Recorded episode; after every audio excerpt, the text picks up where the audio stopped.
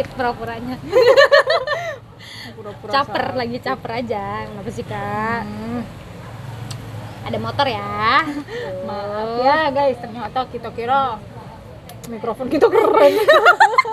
Ternyata pas kita udah di outdoor suara motornya masih kedengeran. Itu di episode sebelumnya, maaf ya. Emang eh, yang mau yang mana mau lu di-upload duluan? Oh iya. Sotoy banget sih. Ya pokoknya ada dua episode, tiga episode, empat episode, lima episode yang ada suara motornya.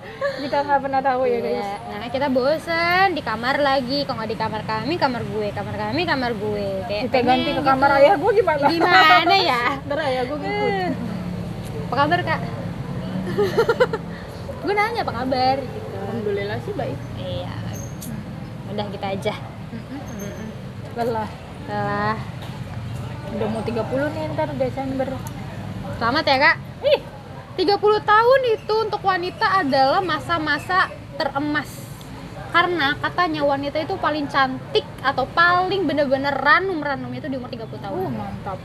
Ada tahu kata risetnya, tapi gue lupa itu riset apa. Tapi banyak yang bilang bahwa wanita itu lagi cantik-cantiknya di umur tiga puluh tahun. Tapi kenapa kalau misalkan perempuan udah mau tiga puluh tahun itu suka ditakut-takutin? Takut-takutin apa tuh? Kenapa belum nikah? Kenapa belum punya anak? Kenapa belum? Kenapa belum? Kenapa belum? Lu kenapa belum nikah, Dek? Karena belum dilamar. Sesimpel itu. Ya baru-baru gue kayak kode deh. Eh enggak, sumpah enggak kode ya. Enggak. Lu jangan gitu. Kalau lagi, kalau lagi off mic lu nggak ngomong karena belum dilamar. Ah, jangan gitu dong. Ya enggak, maksudnya kita harus, iya. kita harus ini loh, meluruskan bahwa ketika wanita, maksudnya gue juga hmm. sering dapet stigma gini ketika hmm. gue belum punya pacar yeah. Terus kayak gitu, kayak ada yang deketin, soalnya tuh kayak gue bakalan abis dideketin sama cowok, gue bakalan nanya kayak, lo mau nikahin gue apa enggak? Eh. Padahal kan harusnya lo tanya kan, gue mau nggak nikah sama nih cowok, kan bener, harusnya gitu kan. Bener. Dan itu kenapa kayak kenapa kenapa orang-orang tuh kayak gue deket sama cowok terus kayak, eh gimana orangnya ini, hmm. oh settle gak buat buat hmm. nikah berbagai segala hmm. macam. Tunggu dulu, emang gue mau sama dia, tunggu dulu. Iya, gitu loh, kayak, emang dia juga mau sama kita gitu kan. Ya maksudnya kalau misalnya objeknya adalah gue, hmm. jangan nanya orang itu mau nikahin gue, tanya hmm. dulu gue mau nikahin, kan objeknya gue dulu. Bener, karena dia nanyanya ke lu gitu kan. Kalau nanya ke cowok itu baru gitu kan. Cuma maksud gue kayak, terus kadang tuh kayak ada stigma-stigma kayak gini. Lagi uh, susah banget sih pilih-pilih. Hmm. Ya iyalah, orang buat seumur hidup masa nggak pilih-pilih ya, kan? Gila kali lu. Baju aja milih-milih. Oh, masa lu tahu kan gue makan aja pilihnya kayak apa? Masya Allah, kita sih sebagai teman sabar ya. Hmm. Tiap diajakin makan keluar, ya kita milih aja dulu deh. Kadang kita minta maaf sama Mas ya, kayak Mas, hmm. maaf ya teman kita nih, kalau milih menu tuh lama. Untung tiap kita makan di luar Masnya ngerti, karena kita udah minta maaf duluan gitu kan. Balik ke pertanyaan lu, kenapa gue belum nikah? Belum tahu jawabannya apa. Cari aman. Cari aman aja. Karena per kan personal ya kan, kita kita lagi nggak mau bahas kita ya kan. Kita lagi mau bahas. Kenapa kita nggak bahas kita sih? Jangan. Personal banget. Kita lagi mau bahas drama yang kita habis tonton. Bukan kita, gue yang baru kelar nonton. Karena kami kami udah selesai duluan ya kan. Udah dua bulanan lah. Udah dua bulan. Maaf ya kami lama. Wow, motornya kencang sekali suaranya. Maaf ya kalau ada knalpot-knalpot jancok. Itu ih, Cinere nih motor-motornya kenapa sih pada kencang-kencang banget? Ya keren deh. Kan Cinere jalanannya enggak gede-gede. Sama knalpot bisa enggak sih? Oh iya, maaf, maaf, maaf, maaf, maaf ya. Jarang keluar rumah kita kan masalahnya. Kayak yeah. irritating gitu dengan knalpot. Iya, gitu. Dan gua hari ini tuh kayak ngeliat orang tuh kayak ya Allah, ya Allah, amazing banget ya. Iya, ada orang. Iya, orang. Saking jarangnya keluar rumah. Oh, kan kita spot duduknya tuh kayak terbuka banget di atas gitu kan. Kalau orang ngeliatin tempat ini tuh pasti mata tertuju gitu. Terus kita Putri Indonesia kali ya, lu mata tertuju pada gitu. Tapi memang tapi memang spot kita tuh emang kayak ah, orang iya, kalau mau ngeliat tempat ini pasti ke kita gitu. Bener. Entah kenapa. Terus gua kayak gua ngeliatin balik kayak ih, kenapa nih ada orang tatapan. Ngeri baper. Kenapa Kak, balik lagi ke drama, kenapa lo merekomendasikan drama itu ke gue? Oh jadi uh, sebenarnya gue waktu, ini judulnya adalah Oh My Baby, yang main tuh Jang Na-ra sama gue gak tahu tuh cowoknya hmm? yang main namanya siapa. Tapi uh, awalnya tuh gue udah pernah nonton drama ini sebenarnya sama Teteh waktu itu. Cuman ya. Pas gue nonton kok gue gak tertarik ya, terus hmm. begitu Aduh sabar banget. Aduh. Sama knalpot. Guys, sabar ya, jangan, jangan langsung di close ya. Ini ini ini perbincangan seru kok, seru. Nyolot banget knalpot. Masalahnya kita belum ngasih tahu topik kita apa, lu udah pada berisik knalpot. Ntar orang jadi enggak jadi dengerin kita. Lanjut jadi, lanjut. Jadi awalnya gue nggak nggak tertarik tuh, kayak aduh malas gitu kan. Terus yeah. Kayak gitu pas gue ngelihat Jang apa film Jang Na-ra, Jang Na-ri kok gue Jang Na-ri. Jang Na-ra, Jang Na-ra, ya? Jang Na-ra tuh oh. Nama aslinya Jang Ha-ri itu nama karakternya.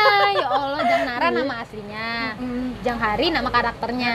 Jadi uh, ada film Jang Na-ra tuh yang tayang di uh, Net T V. Mm-hmm. Terus gue ngeliatnya kayak gue nggak nontonin drama itu, tapi yeah. Gue ngeliatnya ih aktingnya keren dari orang. Yeah, yeah, yeah, yeah. Terus akhirnya gue ah pengen ah nonton drama Jang Na-ra yang lain. Oh iya nih Oh My Baby. Pas gue nonton Uh, ternyata gue baru sadar bahwa ini drama tuh deep sebenarnya, hmm. tapi pembawaannya tuh casual dan komedi. Di sini tuh nggak ada nggak ada yang peran antagonis gitu. Bener, drama-drama ya. Yang bukan ada antagonisnya. Bener, bukan ya. Kayak perebutan tahta, uh, perebutan wanita, tua, gitu. Harta hmm. gitu itu nggak ada sama sekali. Dan ini ternyata dramanya tuh tentang perjuangan dia sebagai wanita yang didiagnosa tidak bisa hamil. Hmm.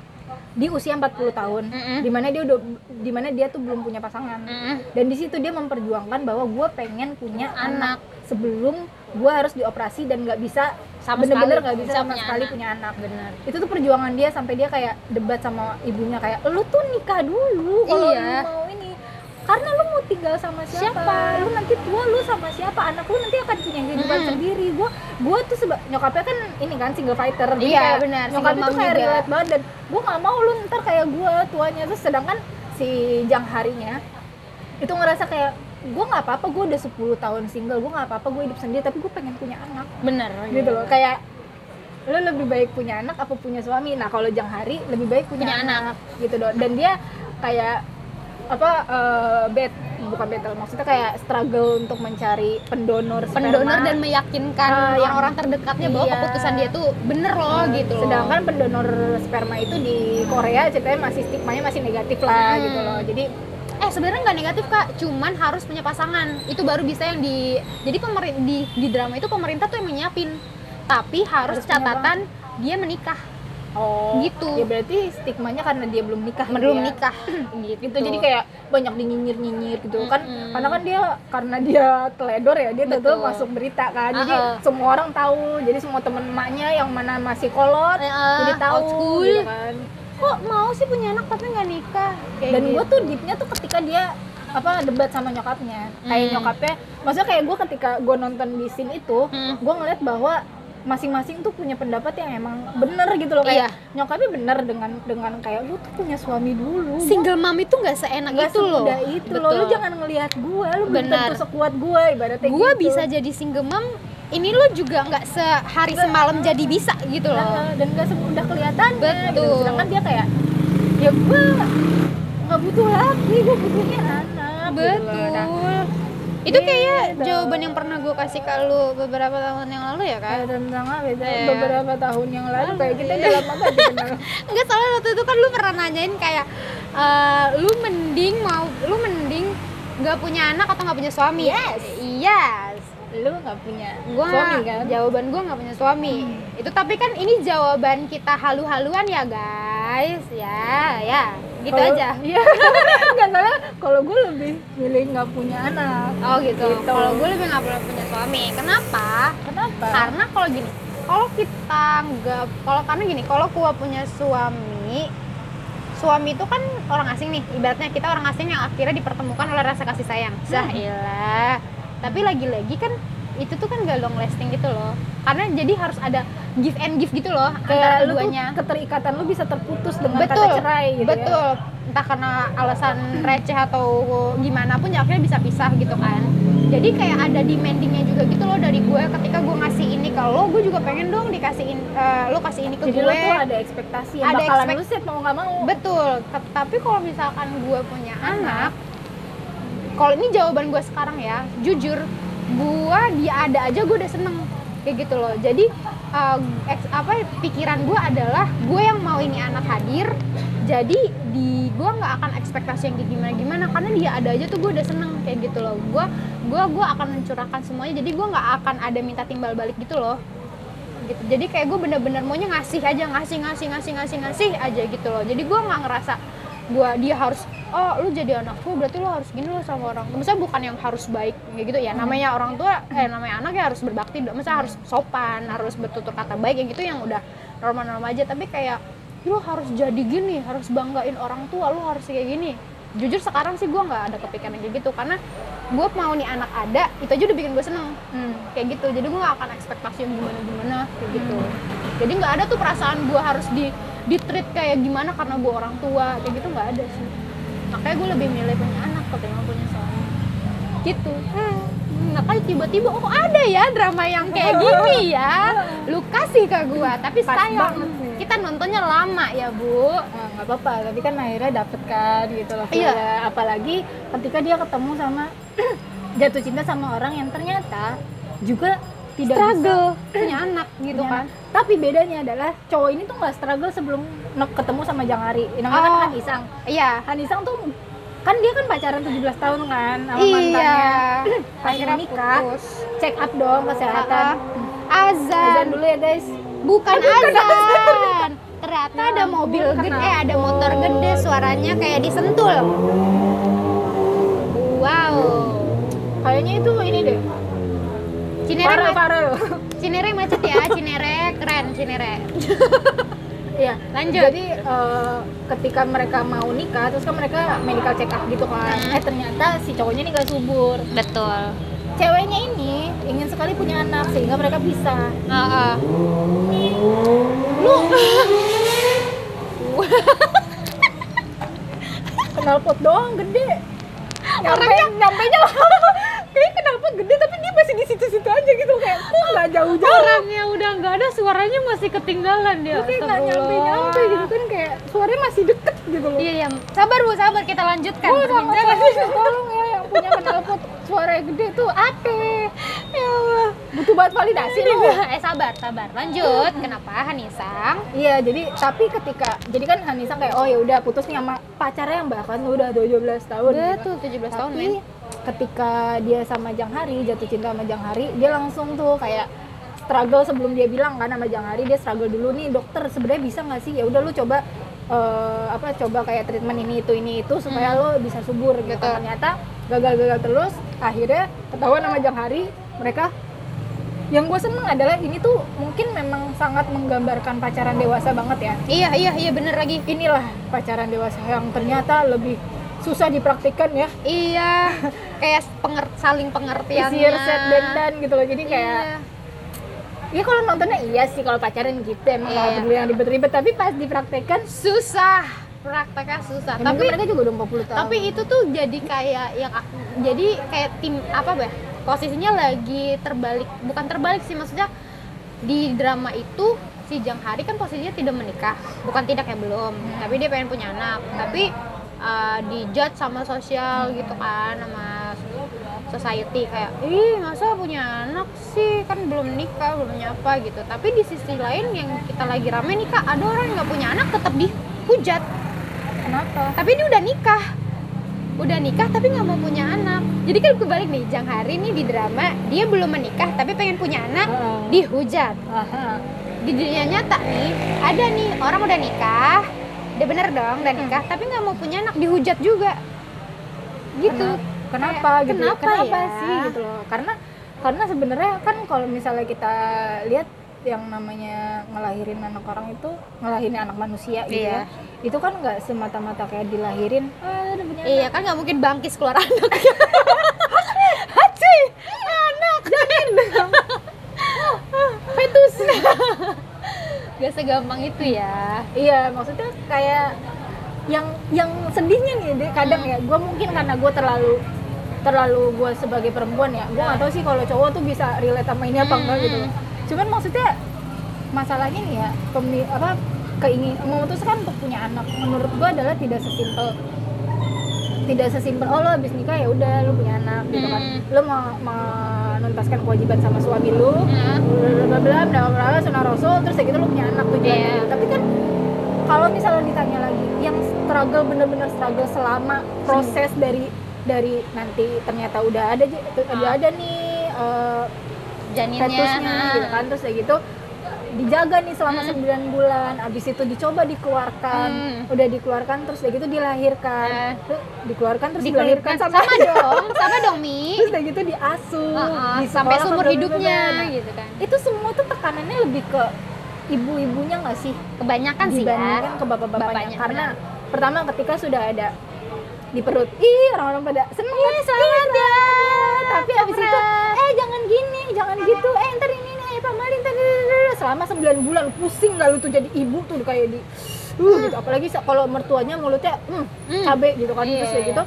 Setelah, oke okay, kalau misalnya berhasil gitu kan, hmm. maksudnya lu berhasil ngejaga sembilan bulan. Hmm. Kalau enggak, siapa sih yang bakal dijudge gitu kayak, kok bisa sih nggak ini ibunya kenapa? Gitu kan pasti kan yang dinilai kayak ibunya nih nggak bisa ngejaga ah, ibunya sih gini-gini gitu. Oke kalau misalnya berhasil hmm. tapi ternyata nggak sempurna hmm. tekanannya di siapa lagi ibunya. Ibunya lagi udah lahir sehat eh ternyata ASI nggak keluar tekanannya siapa ibunya lagi eh anaknya kurang gizi siapa ibunya lagi udah gitu ntar udah pokoknya udah sampai sekolah belum jalan bisa jalan udah aku belum bisa jalan sih aku belum bisa ngomong sih aku jalannya gini sih aku ibu kenapa emosi sabar tapi, tapi itu adalah iya. Ternyata aja yang gue lihat kayak semuanya ditujukan ke ibunya betul gitu loh padahal ya iya emang sih yang yang ngegendong di perut ibunya hmm. yang ngelahirin memang ibunya tapi kan kita juga harus melihat gitu loh kayak ini ya support sistemnya tuh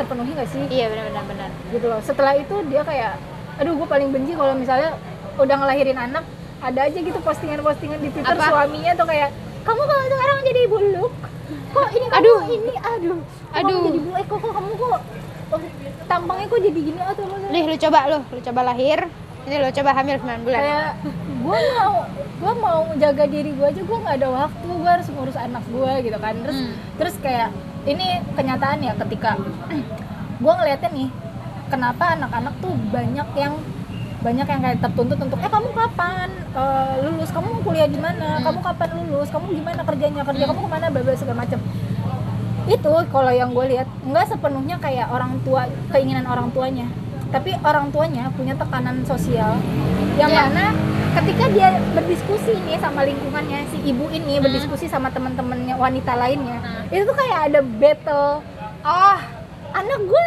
udah Ih, lulus loh. Anak saya mah. Ih, anak saya udah Ih. Kuliah di sini. Anak saya udah kerja. Itu kan Ih. Emang pride seorang ibu ya. Tapi iya. sebenarnya sebenarnya apakah hati nurani ibu tuh segitu nuntutnya? Kalau nggak ada tekanan sosial itu. Gitu. Bener sih.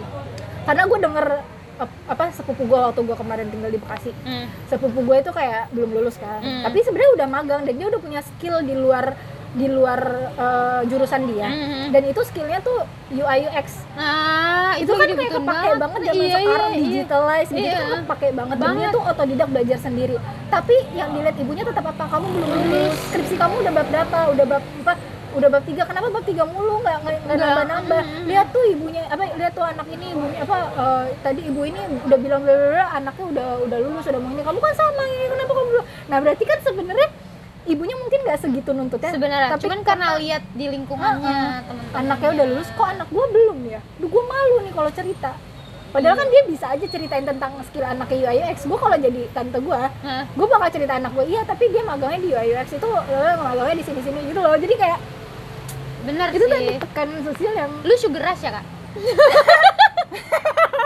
gue bawel banget soal ini cepet ini, banget ngomongnya tapi gitu. Maaf nih, ini kan topik yang dari awal kita punya podcast sudah mau kita bahas bener sih tapi kita udah tuh nggak punya bahan yang cukup untuk menaikkan topik ini iya sih, ditam- udah lagi kayak gini emang lagi rame kan soal tuntutan sosial tuh lu diem banget ya deh karena gue lagi, gue lagi mencerna tiap kalimat karena lu ngomongnya cepet banget karena maksudnya tambah tuntutan sosial ini makanya nih soal mau punya anak nggak punya anak aja rame kayak hmm. gitu padahal kan secara sosial ya udah nikah urusannya mereka berdua nggak sih mau punya anak atau enggak kayak gitu perasaan e, misalkan si istri bilang ya gue nggak mau punya anak soalnya gini gini gini suaminya kan nggak masalah ya terus kenapa jagat raya ini langsung menghujat gitu loh maksud gue gue nggak ngerti kenapa orang nikah itu harus punya anak ketika toh suaminya fine-fine aja kayak gitu ngerti gak sih kayak lah kan suaminya gak apa-apa gitu hmm. kenapa orang ribet kayak iya lu udah nikah lu ngapain nikah kalau gak mau punya anak eh lu parah banget, lu nggak boleh gitu, lo lo harus punya anak, kan udah nikah ya gitu. Ya, gue nggak ngerti kenapa kalau misalnya mau nikah tanpa punya anak, karena ternyata ya banyak, maksudnya kan kayak pernah tuh ada dari ibaratnya agama kodrat wanita, benar, harus punya anak kan.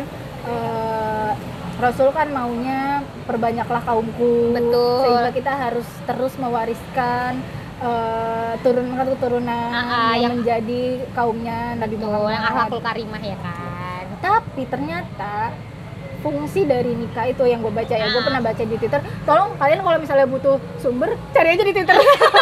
Kira nanya Ami, ya enggak banget. Insya Allah gue masih ada sih, cuman oh. ini yang pernah gue baca tuh kayak hmm.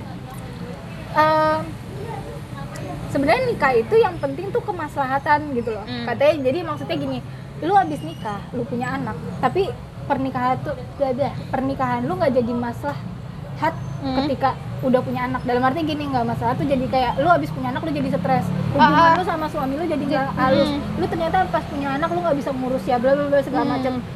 Itu kan berarti mengurangi kemaslahatan di Benar. rumah tangga lu kan. Betul, betul. Nah itu sebenarnya nggak boleh juga kayak gitu. Hmm. Gitu, daripada lu punya anak lu makin ya ibaratnya semua member keluarga kan banyak ya yang broken home karena dan akhirnya itu. akhirnya jadi perceraian yang kan uh-uh. pada dasarnya perceraian juga yang dibenci sama Allah. Iya, ya kan? Jadi kayak ya nggak apa-apa dan hmm. karena kan ketika kita kan juga nonton kan yang yang reels yang lokasi oh. yang banyak dari ulama-ulama iya, masih yang mengutarakan pendapat oh, soal child free ini kayak oke okay, kalau misalnya mau bahas soal mau bahas soal uh, ro, apa Rasul bilang kayak perbanyaklah kaumku hmm. tapi abis itu ada lanjutannya, tapi buat apa memperbanyak kaumku kalau misalnya semuanya itu hanya bikin keonaran ibaratnya. Betul. Gitu loh uh. Jadi ya lu perbanyak tapi yang baik-baik gitu loh, maksudnya iya, iya, kayak iya. lu lu punya lu menghasilkan keturunan tapi ya keturunan yang lu hasilkan tuh berkualitas. Betul. Bukan sekedar banyaknya doang, daripada nggak berkualitas kayak malah jadi reman, malah jadi anak pang, malah jadi manusia. Ya bukan nggak boleh sih, cuman maksud gue kan kayak orang tuh ada loh mikir dia nggak mau punya anak karena punya anak tuh berat, punya anak satu tuh seumur hidupnya tuh kita tanggung jawab karakternya dia tuh dari kita gitu loh tuh. Oh, anak iya, itu iya kan sih. Iya kan kenapa gitu. Iya kan makanya maksud gue ketika ada gue tak pas, pas beritain bukan berita ya maksudnya pas uh, topik ini mencuat hmm. gitu kan kayak soal child free child free orang-orang pada menghujat kayak gue bingung dah gitu soalnya punya anak Emang satu pada... orang pada gampang banget gitu iya, ya maksudnya gue gue mikir punya anak satu aja dan gue harus hidupi seumur hidupnya dia dan gue punya tanggung jawab untuk membentuk karakter uh, uh, dia uh, untuk uh. tidak uh, tidak tidak tidak jahat sama orang aja tuh gue ngerasa gue bisa nggak ya gitu loh uh, uh. untuk sesimpel nggak jahat sama orang gitu doang gitu loh kak. Gue overthinking gitu gimana ya cara gue ngebentuknya kayak gitu loh seumur hidup dia kayak gitu loh karena karena kalau gue misalnya ngeliat ya ibaratnya gue memosisikan gue adalah orang tua hmm. dan anak gue sekarang udah di era-era medsos gitu loh. Betul. Gimana nanti era kita, era medsos aja gue kayak ada bocah abis berzina, aibnya dikeluarin di Twitter, dibikin iya, thread, dibikin atau thread. Di TikTok gitu kan kayak uh, ngapain lah gitu yang ibaratnya kayak lu ngapain kayak gitu dong kayak iya, kelakuannya iya. ada aja gitu itu iya. kayak gimana ya supaya anak gue nggak kayak gitu gitu. Iya iya itu aja kan kayak gue nggak tahu caranya aja gimana gitu. Terus kemarin kayak bisa nggak ya gue melindungi anak gue untuk mm-mm. tidak berperilaku yang tidak seharusnya gitu. Mm-mm. Siap nggak ya gue? Iya gitu. Siap nggak ya gue gitu karena balik lagi kayak ketika nantinya anak gue berlaku tidak sesuai dengan norma agama dan norma sosial, mm-mm. gue tahu itu salah gue. Iya, entah kenapa itu gitu, gue akan menyalahkan diri gue sendiri karena hmm. ya anak kan karakternya nggak mungkin tiba-tiba lahir kebentuk begitu kan, hmm. yang ngebentuk adalah kita orang tuanya kan. Iya. Dan kenapa orang-orang malah ngehujat kayak, ih parah punya, ya namanya punya anak manter juga bisa sendirinya, ter juga berjalannya waktu. Bisa ya, sih. Mungkin lu bisa, maksud gue itu nggak salah statement kayak gitu nggak salah. Tapi mungkin orang yang ngomong itu ya lu yang bisa gitu loh. Tapi kalau ada orang lain yang dia nggak yakin dia bisa ya kenapa ya gitu loh. Karena mungkin kita lebih kayak mikirin. Maksudnya kalau mereka mungkin masih ada kayak lu kan udah gue ajarin, lu masa nggak bisa mungkin ada kayak gitu. Sedangkan oh, iya kita nggak bisa berpikir gitu ketika benar-benar. Aduh kok nggak bisa ya dia, aduh gue gue kurangnya di mana? Pasti kita akan berpikir iya, iya. seperti itu. Makanya kita juga nggak segampang itu kayak oke okay, punya anak gitu. Tapi ya. Gue pernah tuh pagi-pagi lagi nyapu ngepel. Wow. Lagi nyapu ngepel terus kan gue mikir kan kayak kalau gue nggak punya anak, gue tinggal sama suami gue doang. Betul. Kalau iya suami gue diambil sama Allah duluan, uh-uh. ayah ibu gue misalnya udah nggak ada. Betul. Gue masih apa? Teman-teman gue udah punya keluarga, kakak-kakak gue udah punya keluarga. Iya. Gue lari kemana? Tinggal sendiri serem juga. Uh, ya udah deh, punya anak deh satu deh satu. Uh, gitu kan? Satu. Satu aja deh satu satu lah satu. Ini, ini mikirnya sambil nyapu ya kak? Iya sambil nyapu. Ini kayaknya lagi nyapu udah di bagian belakang. Oke. Okay. Terus lagi sambil nyapu. Terus udah gitu pas masukin sampahnya ke tangki. Masukin sampahnya ke tangki. Terus gue mikir kayak, ya jadi kan kalau misalnya suami gue udah nggak ada, gue masih punya anak, yeah. gue masih punya teman hidup loh. Jadi gitu. Teman hidupnya bentuknya bukan suami doang, tapi anak. Anaknya juga gitu hmm. kan. Gue masih punya anak. Tapi kalau misalnya gue juga pergi duluan, anak gue sendirian dong. Betul. Sama siapa? Dia nggak ya, punya saudara. Dia nggak punya saudara. Nah, lu mikir deh tuh. Gue mikir deh tuh. Itu udah pas nyiram tanaman. Oh udah nyiram nih. Satunya udah kelar ya. Nyapunya udah kelar. Kita nyiram nyiram halaman, nyiram halaman. Biar nggak berdebu. Terus kayak gitu pas lagi nyiram halaman, ya berarti gue nggak bisa punya anak satu doang. Seenggaknya gue harus punya anak dua. Betul. Duh, punya anak, anak dua. dua. Banyak banget ya. Duh, akhirnya sampai sekarang gue masih nggak tahu gue mau gimana. Karena karena kalau gue kayak gitu ya gue juga mikir kayak, karena gue sadar tingkat intelijensi gue rendah, gue jadi tidak yakin melahirkan anak-anak yang pintar. Katanya, katanya kan kalau misalnya kalau misalnya fisik uh, itu kan turun dari ayahnya. Dari ayah. Kalau misalnya kecerdasan otak turun dari, dari ibunya. Nah, gue tertekan di situ. Aduh, aduh, gue nyekolahin dua anak nih. Duh, intelek nggak ya gue? Iya, kalau masuk intelek. Iya, kalau pintar bisa masuk negeri. Kalau rada-rada hodop kayak ibunya masuk aduh, swasta. Aduh, biayanya segimana? Swasta kan itu ya kan. Mahal ya. Ya iya sih, insya Allah rezeki anak mah ada. ada. Cuma kadang kita kan sebagai manusia tetap harus ada ikhtiarnya dong. Betul. Ikhtiarnya itulah yang kita pikirin kayak, huh, gitu kan. Dua kayak kebanyakan. Satu tapi kepikiran. Nggak ada. Uh, sedangkan lu tidak bisa memastikan umur lu sampai kapan. Mm. Lu kan nggak mungkin nyeting kayak gue mau mati tapi setelah anak gue nikah kan nggak bisa, bisa ya.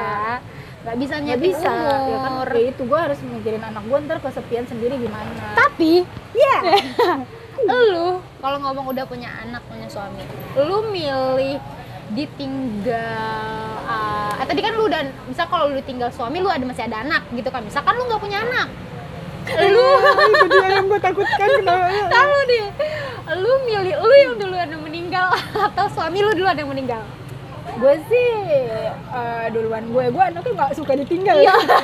Kalau bisa ada rumah-rumah ditinggal, gue pergi duluan dong. Nggak gitu dong. Beda ya. Maksudnya soal kematian. kematian. Tapi tetap sih, mak- maksudnya kadang kalau mikirin, jangan kan mikirin pasangan, kadang hmm. mikirin orang tua aja, kadang ya, hmm. gue lebih mikirin kayak gue yang mau duluan dibandingin ayah gue. Kadang gue oh, kayaknya gitu. Gak kuat dan ngadepin kesedihan ya, itu. Walaupun sebenarnya kalau orang tua ya. Sih, ibu lah ibu. Hmm. Karena kan kalau, maksudnya kalau orang ya tetap aja gitu, maksudnya gue kayak, kayak gue gak kuat deh kalau ditinggal. Gue belum seumur hidup belum pernah ditinggal mati oleh orang terdekat gue gitu loh deh. Gue pernah beberapa uh, adik sepupu gue yang emang tinggal deket sama gue waktu itu masih bayi. Ya cukup sedih juga sih, cuman kan waktu itu masih kecil juga kan, nah. Pas gue meninggal. Jadi kayak sampai sekarang pun ya sedih, cuman gak yang sampai terpuruk gitu. Nah gue tuh belum pernah yang emang bener-bener orang yang ber... serumah, ibaratnya orang serumah emang gitu ya. Itu banget lah sama gue, yeah, itu gue belum pernah. Jadi ketika gue kalau lagi ngebayangin hal gitu, entah itu suami, entah itu hmm. bahkan orang tua pun gue masih lebih memilih kadang kayaknya mendingan gue duluan deh. Gue kayak nggak tahu gitu harus melanjutkan hidup seperti kayak apa, apa? Hmm. Kayak eh gue udah nggak punya orang tua, gue ntar tinggalnya gimana ya. Lu seakan-akan nggak punya alasan hmm. untuk hidup lagi gitu ya, kayak ketika orang terdekat lu nggak ada. Anak gitu ya lemah, lemah banget kayak rapuh ya kan. Iya sama dia aja gimana. Kalau aku ya nggak tahu sih ya, ini terdengarnya agak jahat, tapi gue kalau misalkan gue posisi nggak punya anak dan gue cuma hidup sama suami gue, kalau disuruh milih siapa duluan meninggal, gue lebih milih suami gue duluan yang meninggal. Hmm. Karena gue ngerasa ketika gue jadi istri tuh gue kayak pengen, ibaratnya gini, seumur dari kita muda sampai tua, gue tuh ngerasa gue yang selalu menyiapkan segala hal untuk suami gue gitu loh kak. Hmm. Gue tuh pengen yang kayak gitu, kayak suami gue apa apa apa, apa gue pokoknya gue harus ada kontribusi semua di hidup uh, hmm. suami gue. Jadi kalau misalkan gue yang meninggal duluan, suami gue terbiasa apa apa sama gue gitu loh. Hmm. Kayak gue gue gue, gue takut suami gue tuh udah sedih kehilangan gue. Iya kalau sedih sih. bego. Ya maksudnya kayak udah sedih kehilangan gue, hari-hari yang dia jalani itu selalu terbayang-bayang gue karena semuanya itu kan gue yang nyiapin kayak gitu loh, misalkan kayak gitu. Tapi kan penderitaan tersebut bisa juga lu yang ngalamin deh, lu terbayang sama betul sih lu. Karena maksudnya tapi yeah. entah kenapa gue masih lebih milih gue aja yang berkorban, gue aja yang sedih kayak bagus gitu sih. Loh gue sedih ke kehilangan, tapi maksudnya kalau gue ngerasa kayak gue bisa lebih ngurus, gue lebih bisa uh, ngurus diri gue sendiri deh kayak gitu. Banget. Ih sumpah, gila yeah. Gue bener serius, maksud gue ketika gue denger alasan lu kayak anjir gue enggak. Kayak gue bisa bertahan deh gitu, gue kayak bisa bertahan dengan diri gue sendiri. Tapi gue gak yakin suami gue mampu gitu, karena gue ngerasa gue tuh uh, nyiapin segala hal tuh untuk suami gue gitu. Kalau suami gue tinggal sendiri, terus dia ntar siapa kayak gitu. Kalau gue gak punya anak kan gimana kayak gitu, dia biasa apa-apa terbiasa sama gue. Ya kayak representasi lagunya Lihai yang Only kayak gitu. Aduh, romantis kan? Ikhlas, sabar. I- iya, yang kayak gitu-gitu loh. Makanya gue mikir kayak kalau bisa gitu loh, ya gue sama gue duluan deh yang ada aja gitu. Karena gue ngerasa gue bisa lebih mampu menahan kesedihan dan gue mampu ngurus diri gue sendiri gitu. Gue enggak. Gitu sih. Tapi balik lagi ke Chastri, kan kita ada tadinya kan yang bikin in itu adalah Gita Savitri kan. Mm-hmm. Gita Savitri pernah tuh ada tuh yang komen, aduh mbak uh, coba deh gimana perasaan ibunya mbak Gita dengar mbak Gita nggak mau punya anak gitu kan. Terus ya gitu dia kayak ngejawab exactly exactly kayak maksudnya exactly itu adalah iya ken, apa itulah kenapa gue nggak mau punya anak. Mm. karena karena dia kayak dia lahir terus dia gitu dia punya penyakit apa punya mental issue mental issue hmm. gitu kan. Kayak itulah kenapa gue nggak mau punya anak karena hmm. gue sebagai anak nggak sehat ibaratnya iya, gitu iya, iya. Itu kan salah satu ya salah hmm. satu alasan dia untuk mempertimbangkan dia nggak punya anak iya, karena iya. dia aja tahu segimana stresnya jadi seorang manusia iya dia punya suicidal thoughts ah. gitu kan. Terus kayak mental dia tuh nggak stabil hmm. sehingga dia kayak nggak tahu nih gue kalau punya anak anak gue harus menderita kayak gue uh, akan terbentuk seperti apa nih anak uh, uh. gue ketika gue aja secara mentality aja nggak uh, sta- nggak stabil gue nggak gitu tega punya anak akan menghadapi uh. kesulitan yang gue hadapin. Dan gue suka berpikir demikian gitu loh deh kalau uh. misalnya lagi mikirin punya anak uh. gue kan kayak gini kayak mental gue lemah nih uh. gitu kan anak kan cengeng uh. gitu kan. Terus ya gitu emosian dendaman uh. gitu, gitu kan kayak ngedumung-ngedumung sendiri gitu kan, tau-tau meledak yeah. gitu kan. Nah, itu yang gue kayak suka kayak ntar gue punya anak gimana ya caranya gue menstabilkan emosi anak gue. Mm-hmm. Nah selain Gita Savitri keluar lagi itu isu sih Cinta Laura. Nah oh. cuman gue lebih suka reasonnya Cinta Laura, suka alasannya bukan lebih suka gue suka sama alasannya Cinta Laura karena kenapa dia tuh kan gak punya anak. Betul. Karena dia bilang kenapa gue harus melahirkan satu orang manusia lagi, sedangkan banyak manusia terlantar di dunia ini. Gitu. Anak-anak terlantar. Anak-anak terlantar hmm. di dunia ini. Jadi kayak dia kan punya yayasan. Iya iya iya. Iya baik banget ya. Iya maksud gue kayak, wah gue kalau punya duit, gue juga mau kayak gitu ya. Iya maksud uh. gue kayak daripada gue punya anak, nih gue ngurus anak-anak terlantar nggak sih? Kayak lu kan gue sekarang di rumah mulu ya deh. Iya.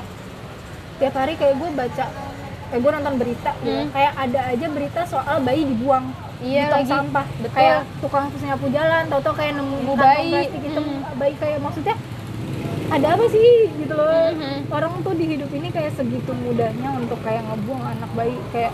Nah, kayak gitu aja berarti tekanan kan. Punya iya. anak tuh segitu sulitnya.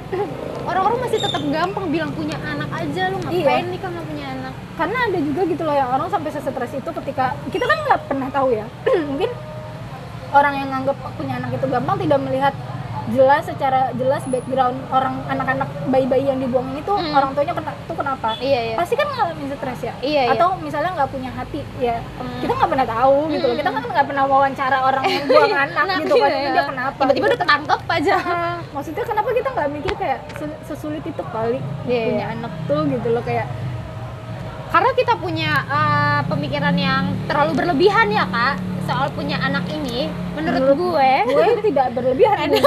Iya, iya. Gue takutnya kita berlebihan aja gitu, tapi kalau ada yang bilang nggak berlebihan ya menurut gue uh, bersikap waspada ya, bersikap kompulsif, kompulsif. terhadap gue milih anak aja kan kompulsif, eh milih menu makan aja kompulsif banget, apalagi memilih untuk mempunyai anak atau enggak. Tapi tapi gue bukannya gue child free juga gitu, hmm, maksud gue kayak pertimbangannya tuh nggak semudah itu. Iya gitu, pertimbangannya banyak ya, apalagi gue gue tuh nggak gue tuh kayak kalau ya gue nggak tahu ini mah rezeki gitu, tapi gue kalau bisa punya anak mah gue pengen banget gitu. Gimana kalau tau gue suka banget sama anak kecil ya kan, kalau dia anak kecil udah kayak oh nyonya nyonya nyonya nyonya kayak gitu nyonya nyonya gitu. Cuman kan kalau itu lahir dari badan kita dan kita besarkan seumur hidup beda beda gitu loh. Gue pernah iseng tau lagi masak sama ibu, bu ya Amin boleh nggak kalau nggak punya anak? Terus kata ibu apa? Gue lupa lagi, gue nggak dengerin karena gue iya, iya. karena gue nggak ber apa karena gue nggak berniat untuk mendengarkan nasihat beliau. Oh. Gue cuman kayak iseng aja responnya apa gitu. Iya. Coba dong ntar tanya lagi jawabannya apa? Pokoknya uh, jawaban ibu tuh kayak nggak perlu takut untuk punya anak. Oh gitu. Tapi kayak... nah yang kayak ibu gitu tahu, kalau misalkan ada pertanyaan kayak gitu, ibu tuh jawabnya nenangin ibu lu. Kenapa nggak mau? Iya. Nggak apa-apa, nggak perlu takut nih ya. Tuh lihat iya. Nabi Ibrahim, pokoknya nah, gitu, ibu gitu, ngomong ya. Itu tuh lihat Nabi Ibrahim, tapi gue nggak dengerin. Kayak, mm, oh, karena gue langsung kayak otak gue tuh langsung ya gue kan bukan Nabi, gue langsung ya, ya, ya, ya. Nabi gue yang lemah ya.